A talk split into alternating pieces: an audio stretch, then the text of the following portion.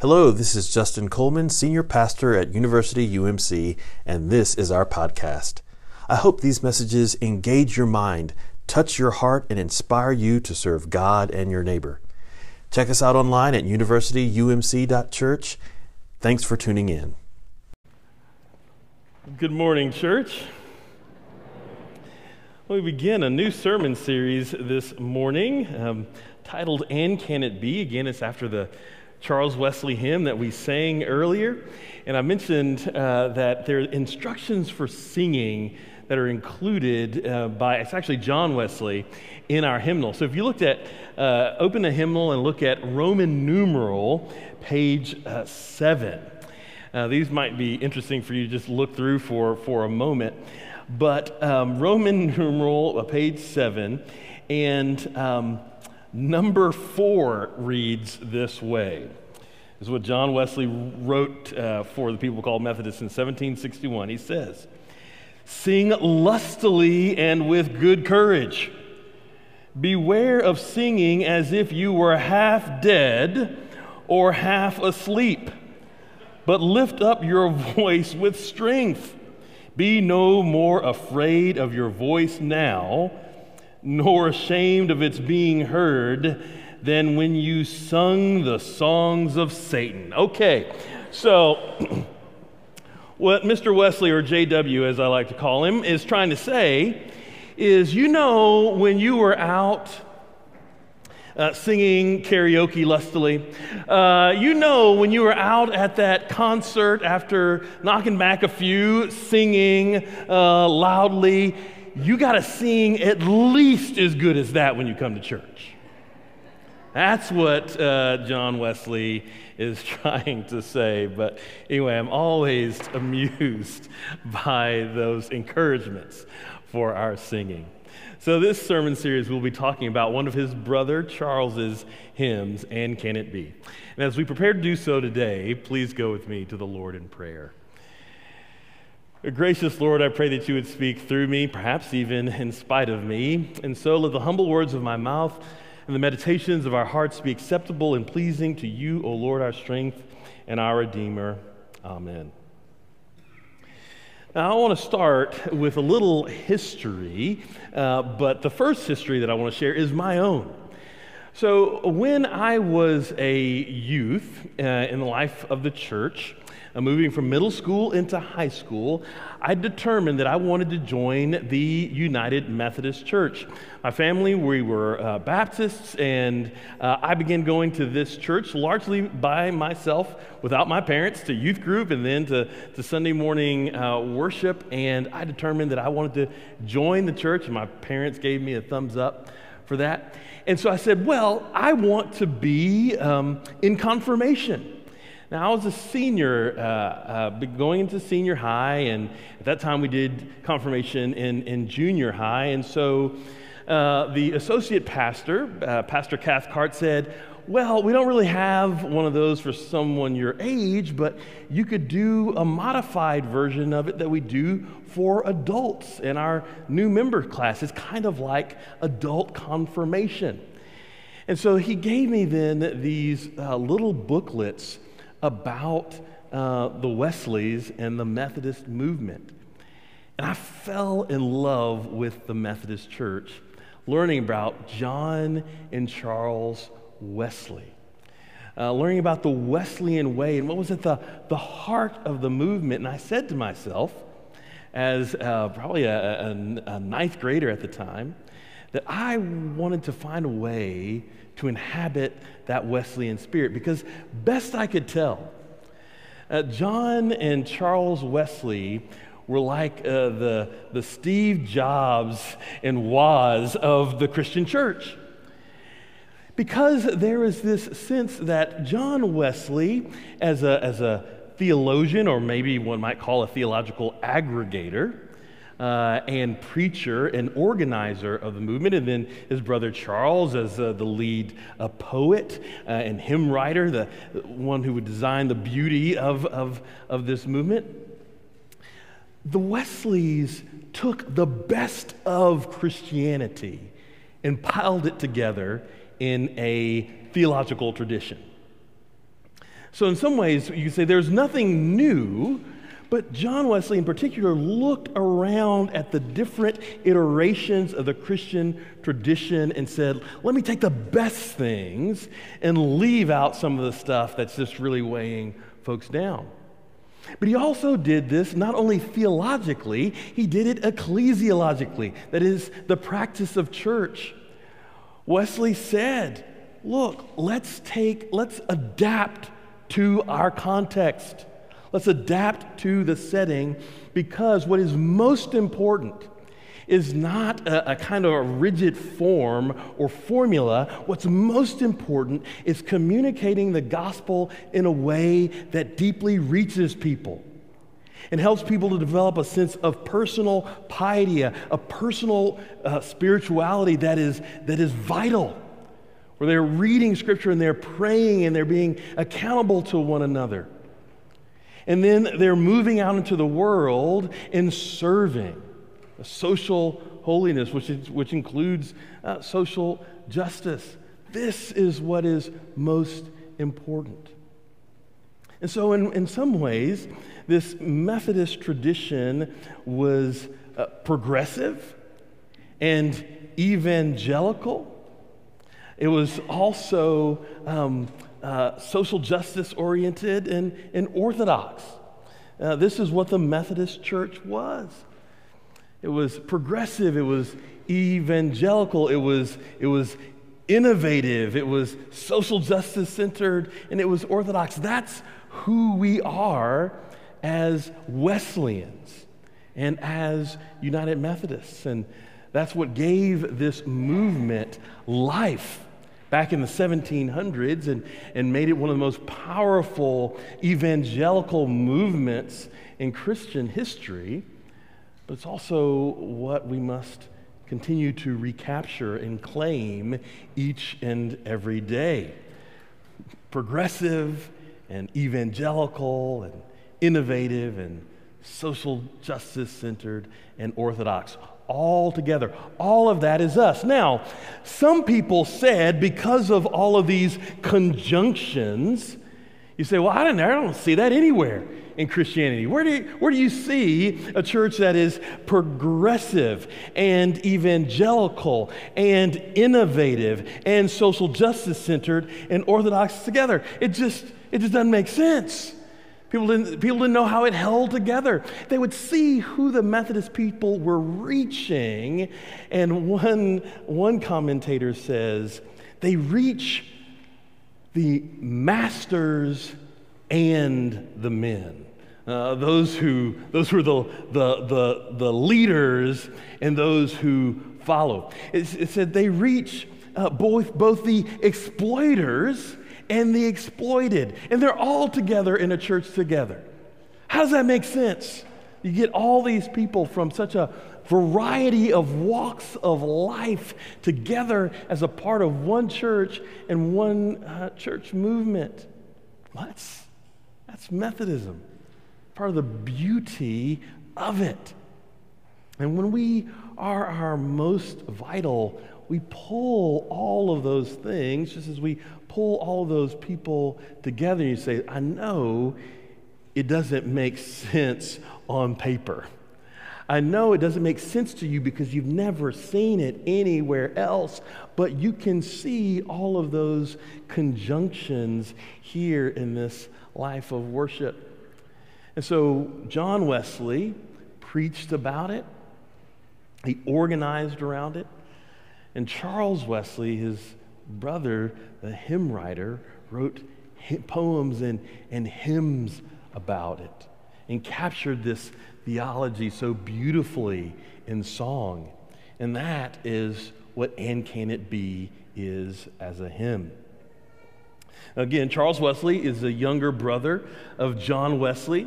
Uh, Charles lived essentially across the 1700s, being born in 1707, uh, dying in, in 1788.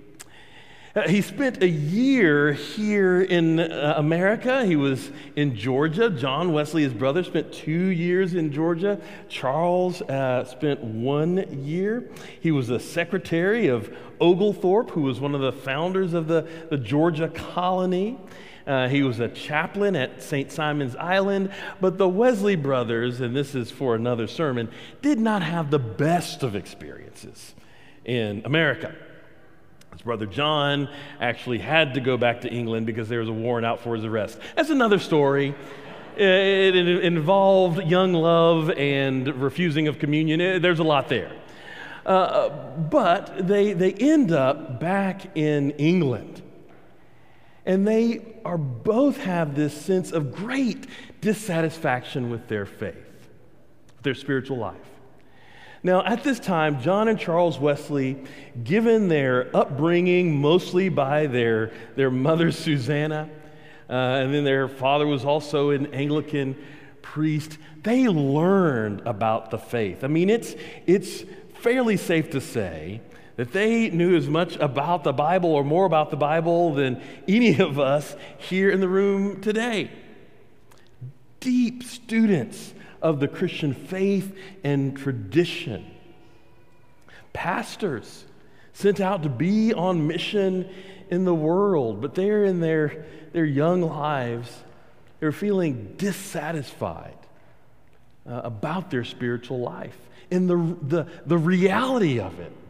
I, I dare say they had some questions about their spiritual life. And so they come back to England. They're deeply moved by the religious tradition of the Moravians. Uh, we in North Carolina have, have a, a, Moravian tradition. In fact, here at our church, one of the most wonderful and celebrated services of the entire year is our love feast in the Moravian tradition that happens uh, close to Christmas. Uh, but these Moravians were about conversion to Christ, about personal piety and good works and evangelism and, and mission in the world. They're about Christian pacifism and ecumenism and song. They loved music as well. So the Wesleys are deeply moved by this. And both of them in 1738, uh, three or four days uh, apart from one another, experience this moving experience, this, this conversion experience, if you will, where they, they begin to be assured of God's love and God's grace for them.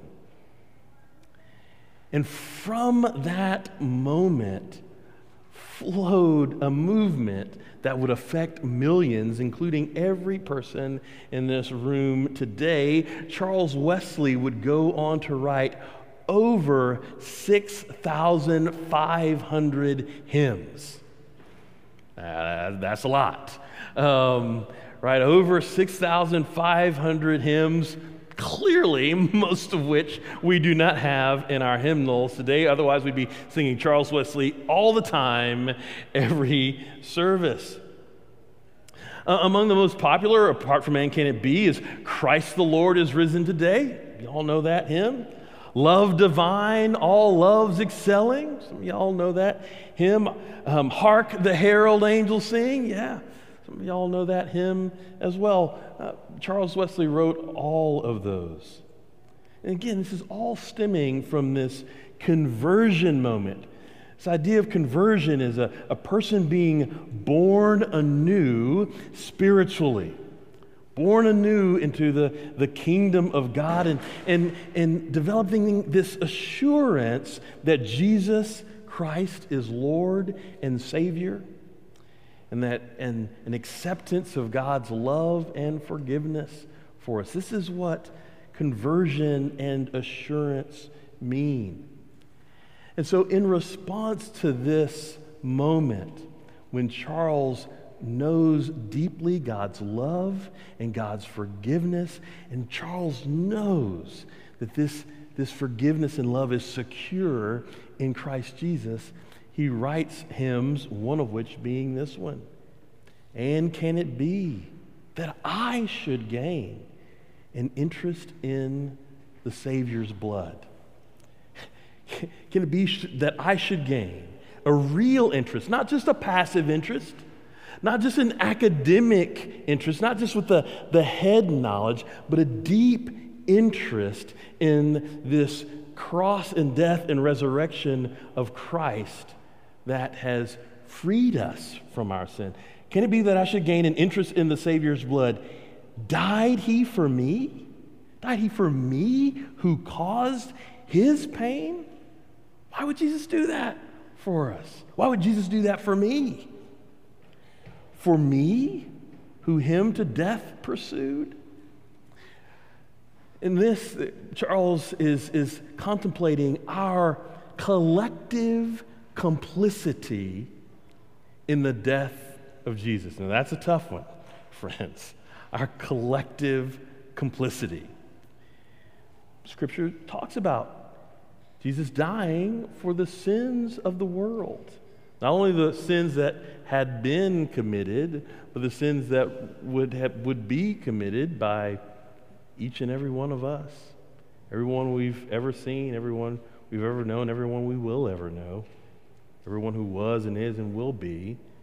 Jesus dying for that.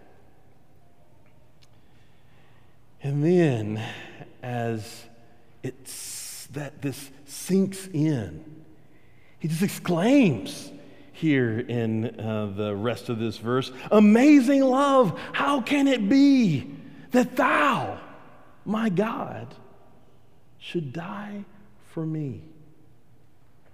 Scripture says, No greater love has anyone than this, than to lay down one's life for one's friends. This great mystery of the, the death of Christ that we benefit from, he's writing about in this first verse. It makes me think of our scripture for today. It says, We have been ransomed through his son's blood, and we have forgiveness for our failures based on his overflowing grace, which he poured over us with wisdom and understanding. Now, some of us become a little uneasy with this language of ransom, with theology when it's spoken that way. But, but friends, it's in Scripture, and I'd encourage us not to duck Scripture, not to kind of go around Scripture, but to say that this is simply an image that the writers of Scripture, not only once, but over and over again, by the way, use to help us to understand Imagine yourself as being a captive. This is a hostage situation. And what are you held hostage to? Well, you're held hostage to sin. I mean, uh, just honest moment, we can all say that we have times in our lives, times in our days where we feel hostage to sin. We just can't find a way out of the, the behavior that we are engaging in. Or we find that it's the, the, the, the sins that are going on around us are holding us hostage because of what others are doing. One way or another, we're held hostage to it.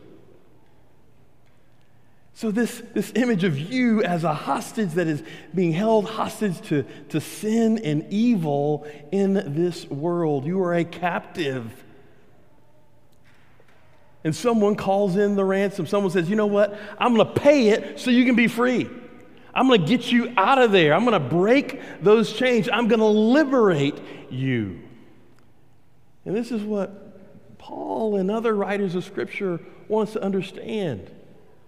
Don't, you don't necessarily need to get all caught up in, in ransom theology, but you do need to have this clear eyed sense, this honest sense that we are sinners. We live in a sinful world. This world is broken because of sin and evil that exists in it. And in some way, to some degree, we are all captives. We're all held hostage by this.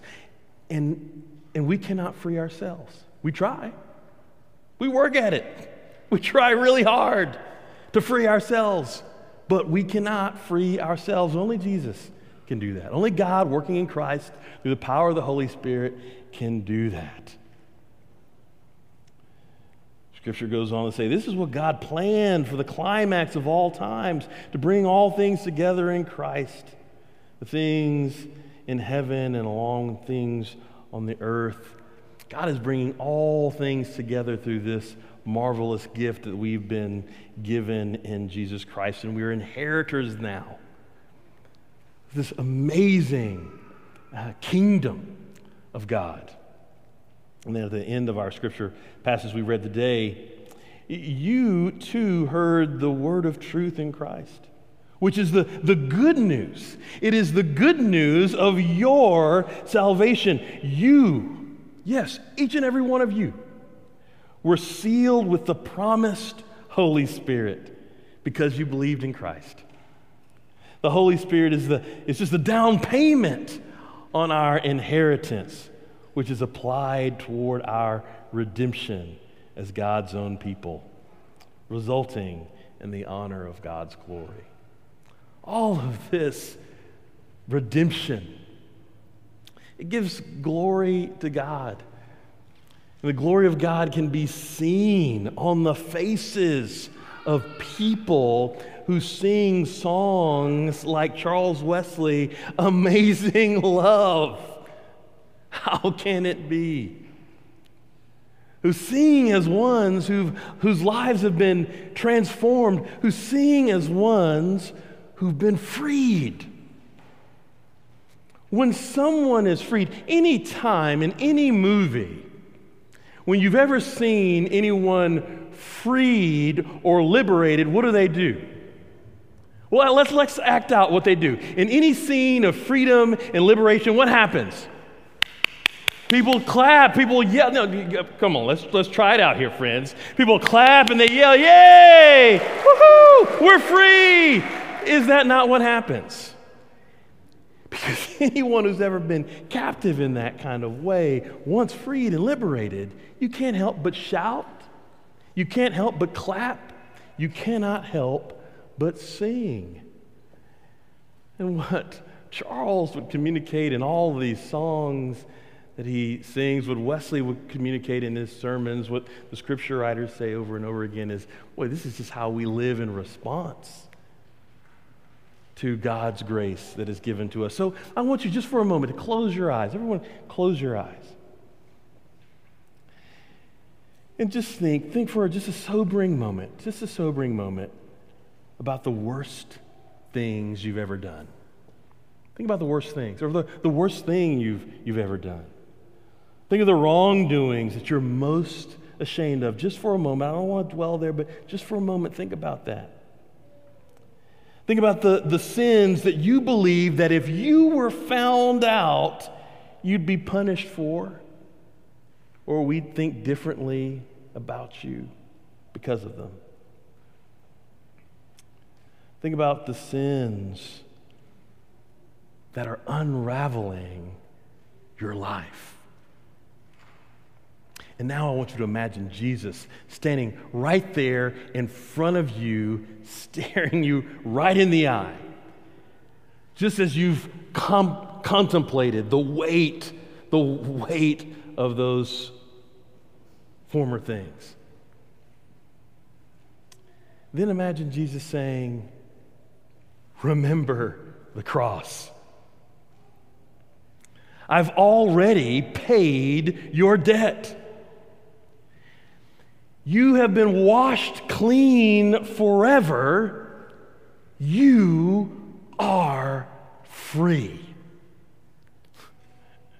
And now open your eyes. And then our first response is something like amazing. Amazing. How can this be? My God. My God. Our God died for me. My challenge to each of us this week simply to be free, to recognize your freedom, to walk in that freedom, this freedom that is given, that can only be given through God in Jesus Christ by the power of God's Holy Spirit. And then, then I want you to love. I want you to love like you have been set free. Love like you have been set free. In the name of God, Father, Son, and Holy Spirit. Amen. Thanks for listening to our podcast. You can visit us at universityumc.church where you can find services, events, and other ways you can get involved. Remember that we love you. We hope you have a great week. We hope the peace of Christ is with you, and we hope to see you soon.